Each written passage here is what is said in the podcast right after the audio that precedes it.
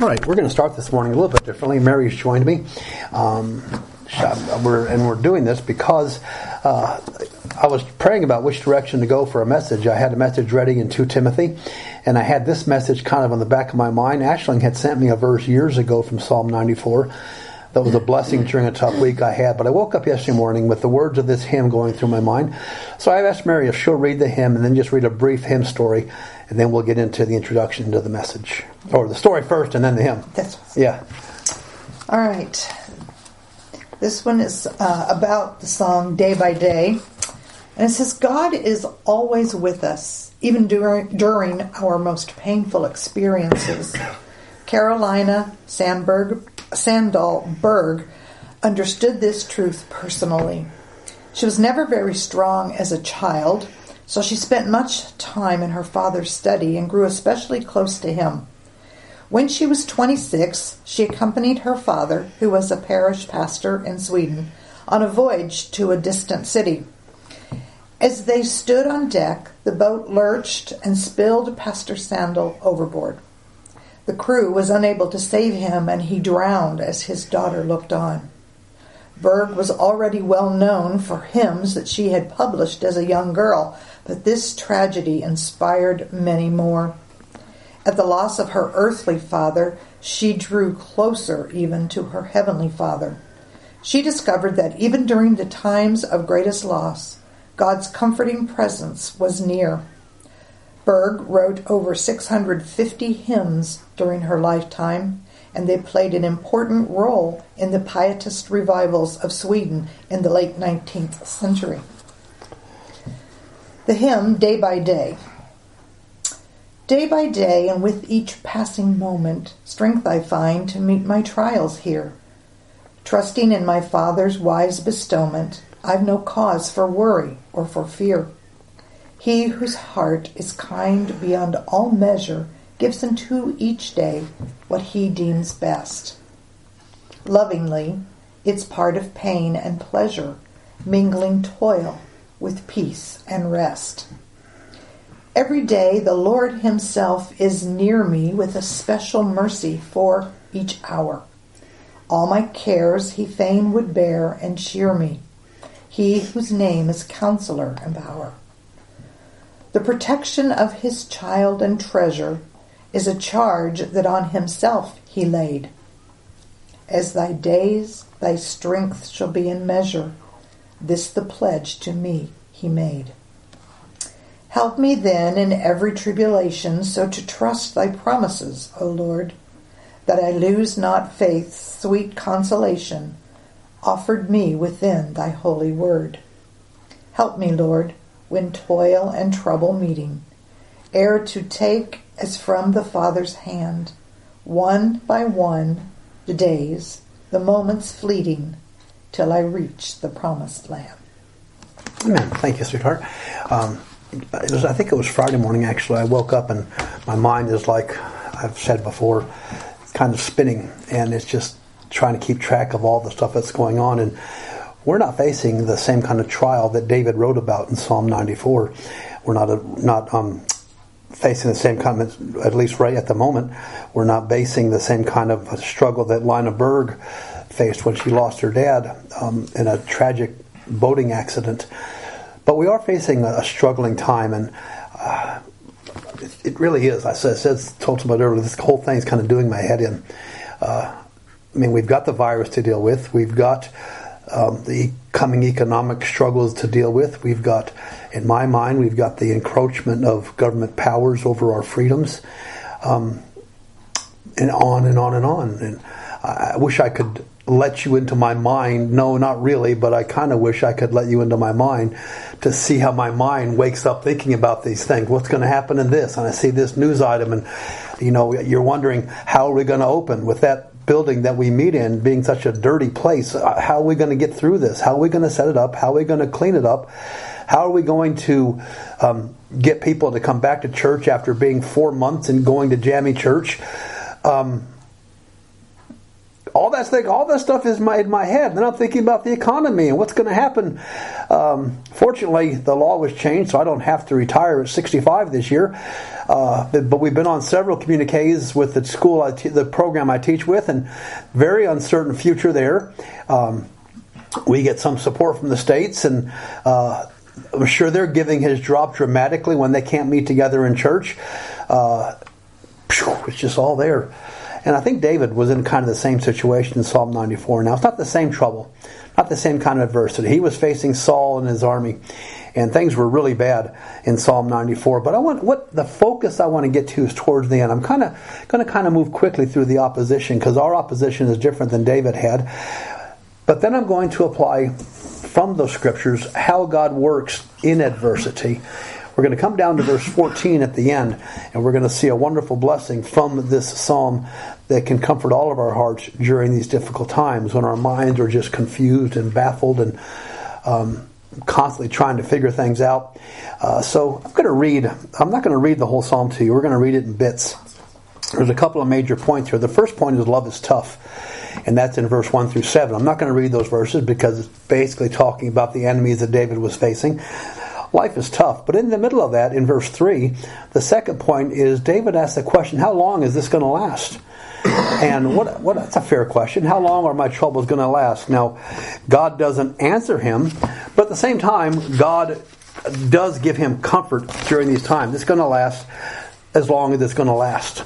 And that's what we're dealing with right now. I wish we had a come out date for this thing when things were back to normal and people were back to normal and jobs and life was where it was before. And um, people say we shouldn't go back there. Well, I look back three months ago and we were okay. I mean, sure, we were a bit hectic and stuff like that, but people all had jobs. Everybody who wanted a job had one, and all that kind of stuff. How long is it going to be? And in verse three, David so it's not, unbib- not ungodly to ask God the question, how long is this going to last? How long, he wrote, is the wicked going to triumph? And we might well say, Lord, how long is this virus going to control our lives? And how long are these governments going to pass laws that nobody really knows if they're right or wrong? How long is that going to happen? And God doesn't answer, but God does understand during this time. That's where we pick up in verse 8 of Psalm 94. So that's where we're really going to start this morning. Um, Psalm 8, well, I guess Psalm 9 actually is where we're going to start this morning. God responds. God says to this, uh, he's, he's, David asked the question, you know, how long is this going to last? Um, God asked the question, though, how, how, um, how long are you going to keep going on this way? And then God answers the question. And this is kind of reminds me of Psalm. First of all, don't be deceived. God knows what's going on. He asked him kind of like he dealt with Job. He that plants the ear, can he not hear what's going on? He that made the eye, can he not see what's going on? God's not blind to what's going on. He's not deaf. He wasn't caught by surprise when this whole thing first popped up. And I don't know, nobody really knows, November, December, January. Whenever this first popped up, God wasn't a bit surprised. God wasn't surprised when we first started hearing news reports out of Wuhan. He wasn't surprised when the thing moved to Italy and when people started coming out of Italy from their ski holidays and the virus began spreading and it kind of spread from here to there and didn't catch God. God sees it all. And we need to remember that God is not blind, God isn't deaf, God is not caught off guard. God knows exactly what's happening. And that alone ought to comfort our hearts. We can't be fooled. God still knows what's going on. Psalm 139 is a beautiful psalm, one of my favorite. It's the God knows psalm. I think I may have mentioned it in the message last week or a couple of weeks ago that God knows exactly what's going on. He knows our up sitting, he, uh, he knows our rising up, our sitting down. He knows our thoughts. He knows our minds. He knows our words when they're still being formed in our mouth. God knows this. And we can take great comfort in this that God is, is that He knows exactly what's going on. So chapter verse nine says, He that plants the ear shall he not hear, and he that forms the eye will he not see. He that chastises the heathen shall he not correct, and he that teaches man knowledge shall not he know. God, we expect God to chasten the wicked. But the God who chastens the wicked can also teach us. And sometimes tough times come, and that's what the verse implies here. Um, he that teaches knowledge, shall he not know? The Lord knows the thoughts of men. He knows their vanity. But before that, the verse here says is that God can use these times to strengthen us. James wrote, Count it all joy when you fall into diverse trials and temptations, knowing this, that the trying of your faith works patience. And when patience has its perfect work, you will be mature and entire, wanting nothing. So we can grow through trials. Um, I hope we are doing this. I, guys, I hope that we're not just coming here for a half hour on Sunday morning, hearing the message and going on our way. I hope that we're using the time through the week to spend time and get to know God better and pray more because God has a lesson for us. And when we come through this thing, and we will come through this thing, I can't wait to our New Year's. I can't wait till our Christmas Day service when we normally share lessons that God taught us this year to look back and see what God did for us during this trial. Right now, it seems insurmountable. We've been out of church eight weeks. We probably have eight more weeks before we can come back together. And um, that severely disappoints me. But you know what? God's in control. And God knows what's best. And He can teach us. Verse 10 says, He that shall, no, verse 11, I'm sorry. The Lord knows the thoughts of men. He knows that the thoughts of men are vanity. I'm glad God knows the thoughts of men. Everybody thinks they know what's best, don't they? especially with social media. My goodness, everybody in creation is now an immunologist or a virologist. And everybody knows exactly what should be done here. They know how long we should be quarantined. They know how long the lockdown should last. They know how long people should stay out of work. They know whether you should wear a mask or not. They know whether you should wear gloves or not. All of that is. It's, and the thing is, there's evidence both ways. And we have to choose the, we have to take, take a wise course. The best advice is once we once we have used here since since before the crisis started, realize that God has not given us a spirit of fear, but of love and power and a sound mind. Two things we can do. We know it's good to wash your hands, right? No doubt, we know it's good to wash our hands. We should always have kept that in track because this thing wouldn't pass on if we kept our hands washed, basically.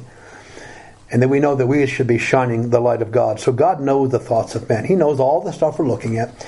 God, God's the only one who knows how this virus works and what's going to happen at the end. So all of man's thoughts are indeed vanity. And God's students who learn from him are blessed in verse 12 16 or 12 through 15. Blessed is the man whom you chasten, O Lord, and teach him out of your law. Um, this chastening here, uh, I love, as a teacher, I love the words with chastening and discipline, and they all kind of tie together. So, part of chastening is to instruct. God says, Blessed is the man that you chasten, Lord. So we ought to be we ought to be grateful because proper chastening always leads to repentance, according to Hebrews chapter 12. Chastening should always lead us to proper repentance. So blessed is the man that God chastens, and blessed is the man that God teaches out of his law. We have God's word right before us. Hopefully, you've got it on your phone or on your tablet. I hope it's open in front of you right now so that you're not just trusting what I say. But God says He will teach us out of His law, even in the midst of a crisis. Here, David was surrounded by one of the most powerful armies the world has ever known. And yet, he was trusting God. He, and God says, I'll teach you out of my law that thou mayest give him rest from the days of adversity, until the pit be dug for the wicked. We find adversity and trouble from God's word. That's what I try to do with my daily devotions. I'm trying to encourage us from God's word and give, give words of God's comfort from his word. First of all, God teaches, God uses adversity to, first of all, um, to, to, um, to teach us something. Secondly, he uses. Uh, sorry, I got, got confused there. That we can learn the lesson that God knows. God can use these times to instruct us and help us get our lives on track. God can use these times to discipline us and get our heads, get our minds on track. Then He says that God is God blesses those He teaches through His Word. And then God will give us rest. He'll teach us to depend on Him. One thing this whole thing has certainly done, it has knocked out for the vast majority of us any idea that we are powerful in ourselves. We know we can't trust our jobs anymore. We know we can't trust our governments. We know there's nothing we can put our faith in except God. God's knocked all that out. Um, verse 11, God knows our, He knows our, the thoughts, He knows the vain thoughts of men. He chastens us, He teaches us out of His Word. He'll give rest in the days of adversity. The Lord, then verse 14, God will not cast us off, and He's not going to forsake our inheritance. God is not forgotten us during this time. I, I personally fear, feel that the illness may be abating, but the difficult times are yet to come. The darkest days are yet to hit. Eventually, we're going to feel the repercussions of, of, of people being paid good, good sums of money to stay out of work. People aren't going to want to go back to work when they've been paid when they're paid this way. We're going to see the difficulty of all the businesses that have shut down. We're going to see the challenge of, of, of and it's it's it's not going to be, to be an easy time. But we need to remember that even then, God has not forsaken us. Fortunately, uh, as far as I know, nobody in our fellowship has been directly or severely affected um, by this thing, but it's going to have an impact in the future. So God will God will be with us. He won't cast us off. God is not going to forsake his inheritance and we are God's inheritance. And then verse 15 says, "But judgment shall return unto righteousness and the upright in heart shall follow it." God can use this time to turn people to Him. He can use this time to turn things around and to, and, and that's the opportunities we have during this time to share the gospel. is the fact that God, God will, can use this time to bring His righteousness to people as long as we're living our own right lives. That's why we wash our hands and shine our light so that God can see, people can see the righteousness of God working in us, and God can turn this thing out for His righteousness. So in verse 16, um, the psalmist cries out again, Who will rise up for me against the evildoers? Who's going to stand up for the, against the workers of iniquity? The, David asked the question, Who's going to help me? Basically, he's saying here in verse 16, he's saying, Help me. Help me through this. Who's going to be my strength through my adversity? David, of course, talking about Saul and his armies, but us talking about the crisis that the world is in today, and it's going to continue to be in for a while. Then, verse 17 comes down, comes down to us trusting God. Verse 17 through 19, we see the importance of trusting God through this. If God had not been my help, unless the Lord had been my help, my soul had almost dwelt in silence. David has seen God doing a work. He's seen God's hand of protection. And for most of us, we can say the same thing. We've seen God's hand of protection in the past. We've seen Him bring us through hard times. We've seen Him bring us through struggles. That's what James talks about. We read quoted the verse earlier that let let a that God will teach us patience, and that patience will mature us. So when these difficult times come, we are we're called to rejoice in these difficult times, and to and to count it in fact all joy when we face these hard times. David said this in verse 18. He said, uh, "When I said my foot slips, your mercy, O Lord, will hold me up." I like that phrase. It's not used. I don't know if it's used in the more modern translations. Um, but the phrase is in the Old King James is, "My foot had almost slipped. I was losing my footing."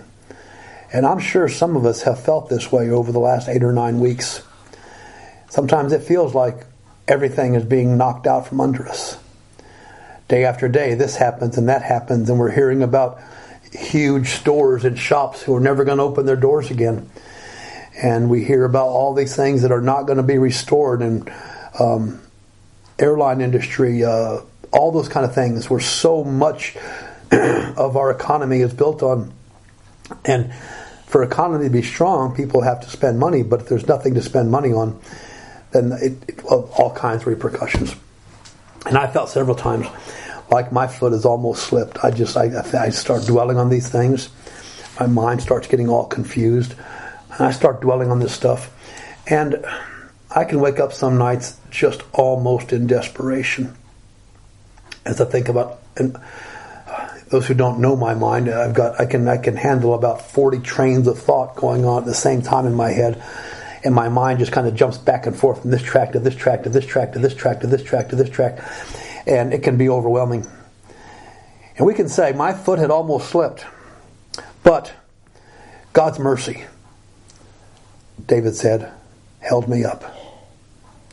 I love the verse in Lamentation that says that God's mercies are new every morning. Great is his faithfulness. God's mercy keeps being poured out.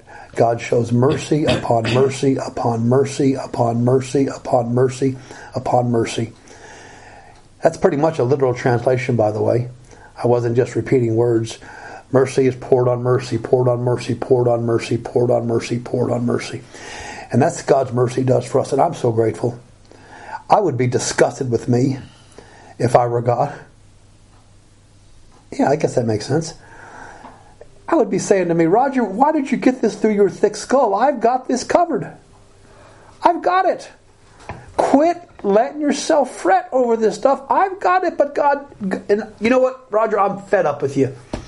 You want to have that kind of attitude? Have it. But no, God's mercy keeps being poured out over and over and over again. And then, what does God's mercy do? It holds us up. It's the mercy of God that carries us through difficult and challenging times. Psalm 72, verse 3, and then verse 17 says, My feet had almost slipped until I went into the sanctuary of God and I saw the end of my troubles.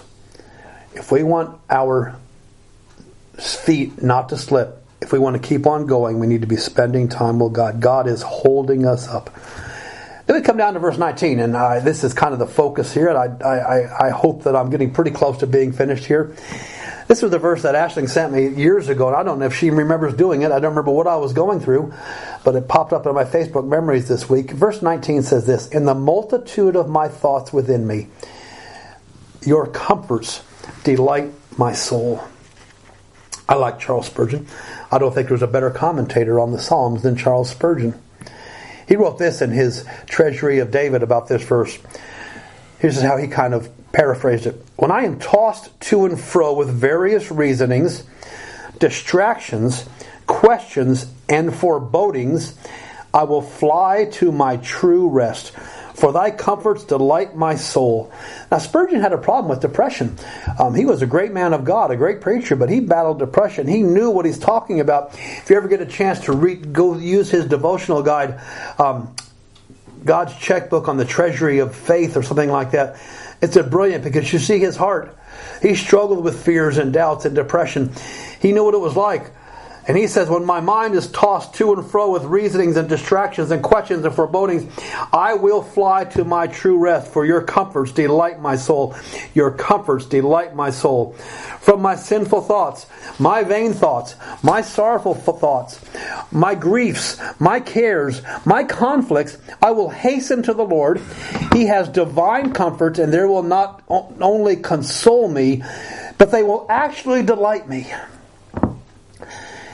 Spurgeon had learned the lesson of delighting in God's comforts, not just sustaining. Nobody wants to just be sustained through times like this. He says he can delight.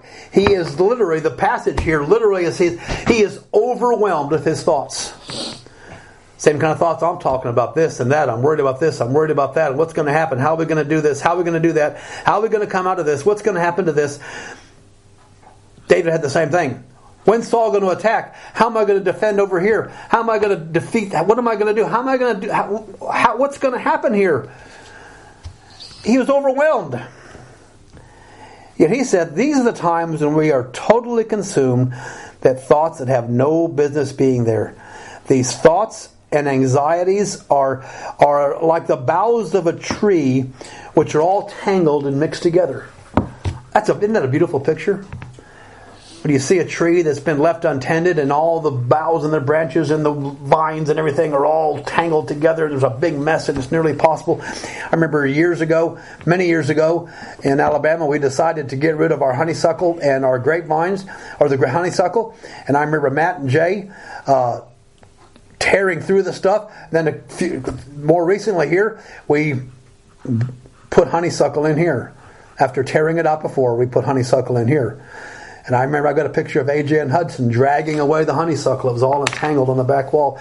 That's what our thoughts can do. And I don't know about you guys, but I can really identify with that kind of thought process. He's overwhelmed. They're the thoughts that entangle us. But you know what? Anxiety is not of God. It's not there. Be careful. Be anxious for nothing.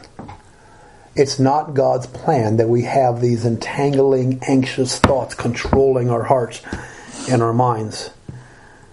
Spurgeon said again, Who can muse upon eternal love, immutable purposes, covenant promises, finished redemption, the risen Savior, his union with his people, the coming glory, and such like themes without feeling his heart leaping for joy? Spurgeon writes, Let your cha- let your head be changed. Change your thinking process. And that's up to us. We need to decide what we're going to think about. Philippians chapter 4, shortly after verse 6 and verse 8, says this Finally, my brethren, whatever things are true, whatever things are noble, whatever things are just, whatever things are pure, whatever things are lovely, whatever things are of good report, if there be any virtue, if there be any praise, think on these things. Getting through these crises is a matter of changing our thought processes. We decide not to focus on the bad, but to focus on God and His good. When I think about the fact God has saved me, He has a purpose in my life. My redemption is finished. Jesus is risen from the dead. He's, he's unified with us. He's coming again and those things, how can we not leap with joy instead of being mired down in all the sorrows and the complicated thoughts that confuse us, like David was doing here? David said this When my thoughts, uh, um, in the multitude of my thoughts within me, my comforts are going, to, are going to delight my soul. The Hebrew phrase here literally means, and this is how Spurgeon said this in one point God's comfort the thoughts of God's comfort in my life literally make me dance with delight. I can't remember any time during this crisis that I have danced with delight over the comfort of God in my life. But that's our focus. That's our goal that we can dance with delight because while the rest of the world is worried, panicking, anxious, entangled with thoughts, we, you and me, who are believers, those of us who are truly God's children, who've been saved by the blood of Christ, who've been redeemed by his precious work, we can dance with delight because God gives us comfort. I've sometimes heard a blanket or a duvet called a comforter. And why is it called a comforter? Because you wrap it around you and you cozy up to it on a cold winter's night or a cold summer's night if you're here, and you just cozy in it and you find that kind of comfort. It brings delight in the middle of a storm. God's comfort should delight me, no matter what the circumstances. This present storm we're going through is not going away in the near future. It, but we can find comfort. We can delight, dance with delight in the comfort of God, in, in God's comfort, the comfort that God is there. The storm is there, but we have a divine comforter. Comfort is always most delightful. Do you notice that? Comfort is always most delightful when there's a storm going on. I mean, we have an easy day. Nobody wants to cuddle up on the couch with a fire raging on a bright, beautiful, sunlit day. When do we like that? We like it when it's lashing outside and the wind is howling, when the snow is falling.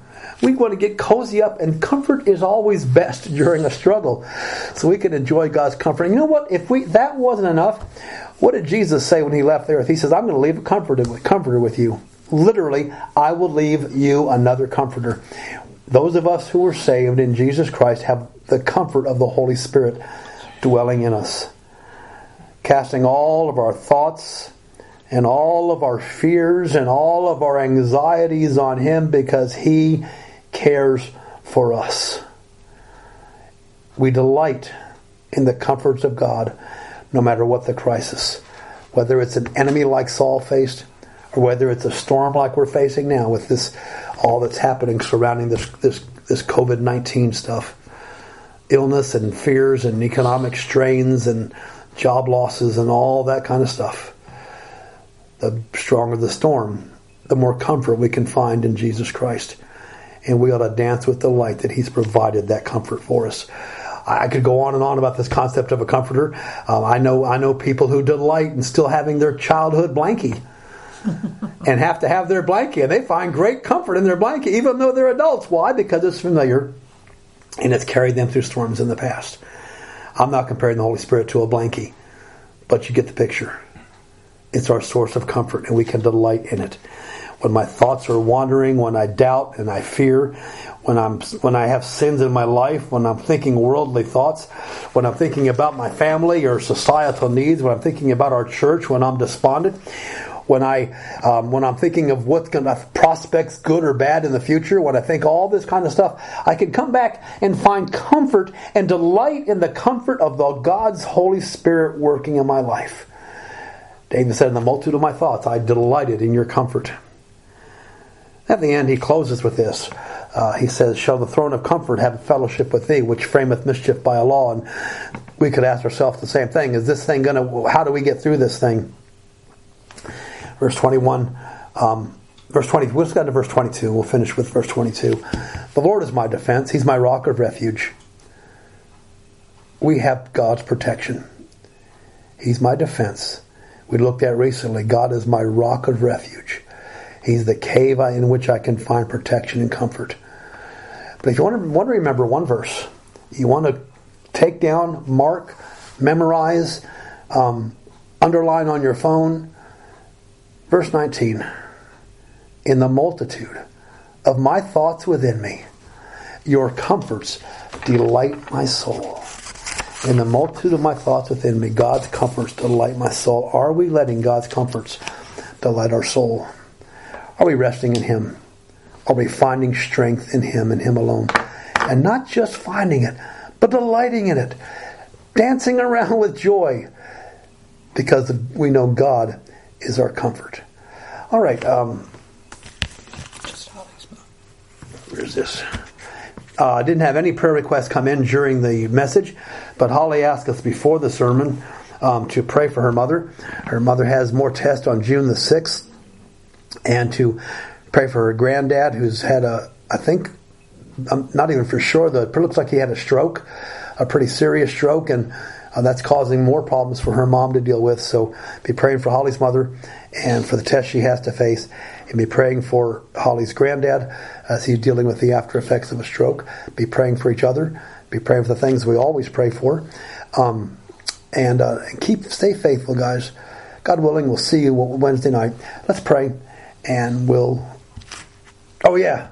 Oh, yeah. Don't forget, we mentioned it during the message. Remember before we pray, keep washing your hands and keep shining your light. That's the best thing we can do during this crisis. Wash our hands and all that implies, and shine the light of the gospel to those around us. Father, we thank you for your uh, your word today, for the comfort and challenge it was to me. Lord, I want to be like David. I want to dance with delight in your comfort. Help me to find your comfort that way, no matter how bad the storm, how bad the trial gets. Lord, I pray that you would be with us, Lord, and take care of us. Be with our frontline workers in our church and other places who are battling this situation every day. Carry us through it. I pray for, Lord, our governmental leaders that might have wisdom in making the right decisions. Lord, they might not be guided by politics. They might not be guided by their own decisions and what's going to benefit them or their party but they might be guided by what the right thing to do is, and you would give them the wisdom to do that. I pray for wisdom for us, Lord, as we look down the road, as we try to carry on together as a fellowship over these weeks. It's tough to be a fellowship when we can't fellowship. But we, Lord, we can do this and we can get through this with your help. And I pray that you give us wisdom as we look at how to get through this thing and move on. Thank you for loving us. Thank you for caring for us. Lord, give us the strength to delight in your comfort when our heads get muddled with all these thoughts. In Jesus' name we pray. Amen. Take care, folks.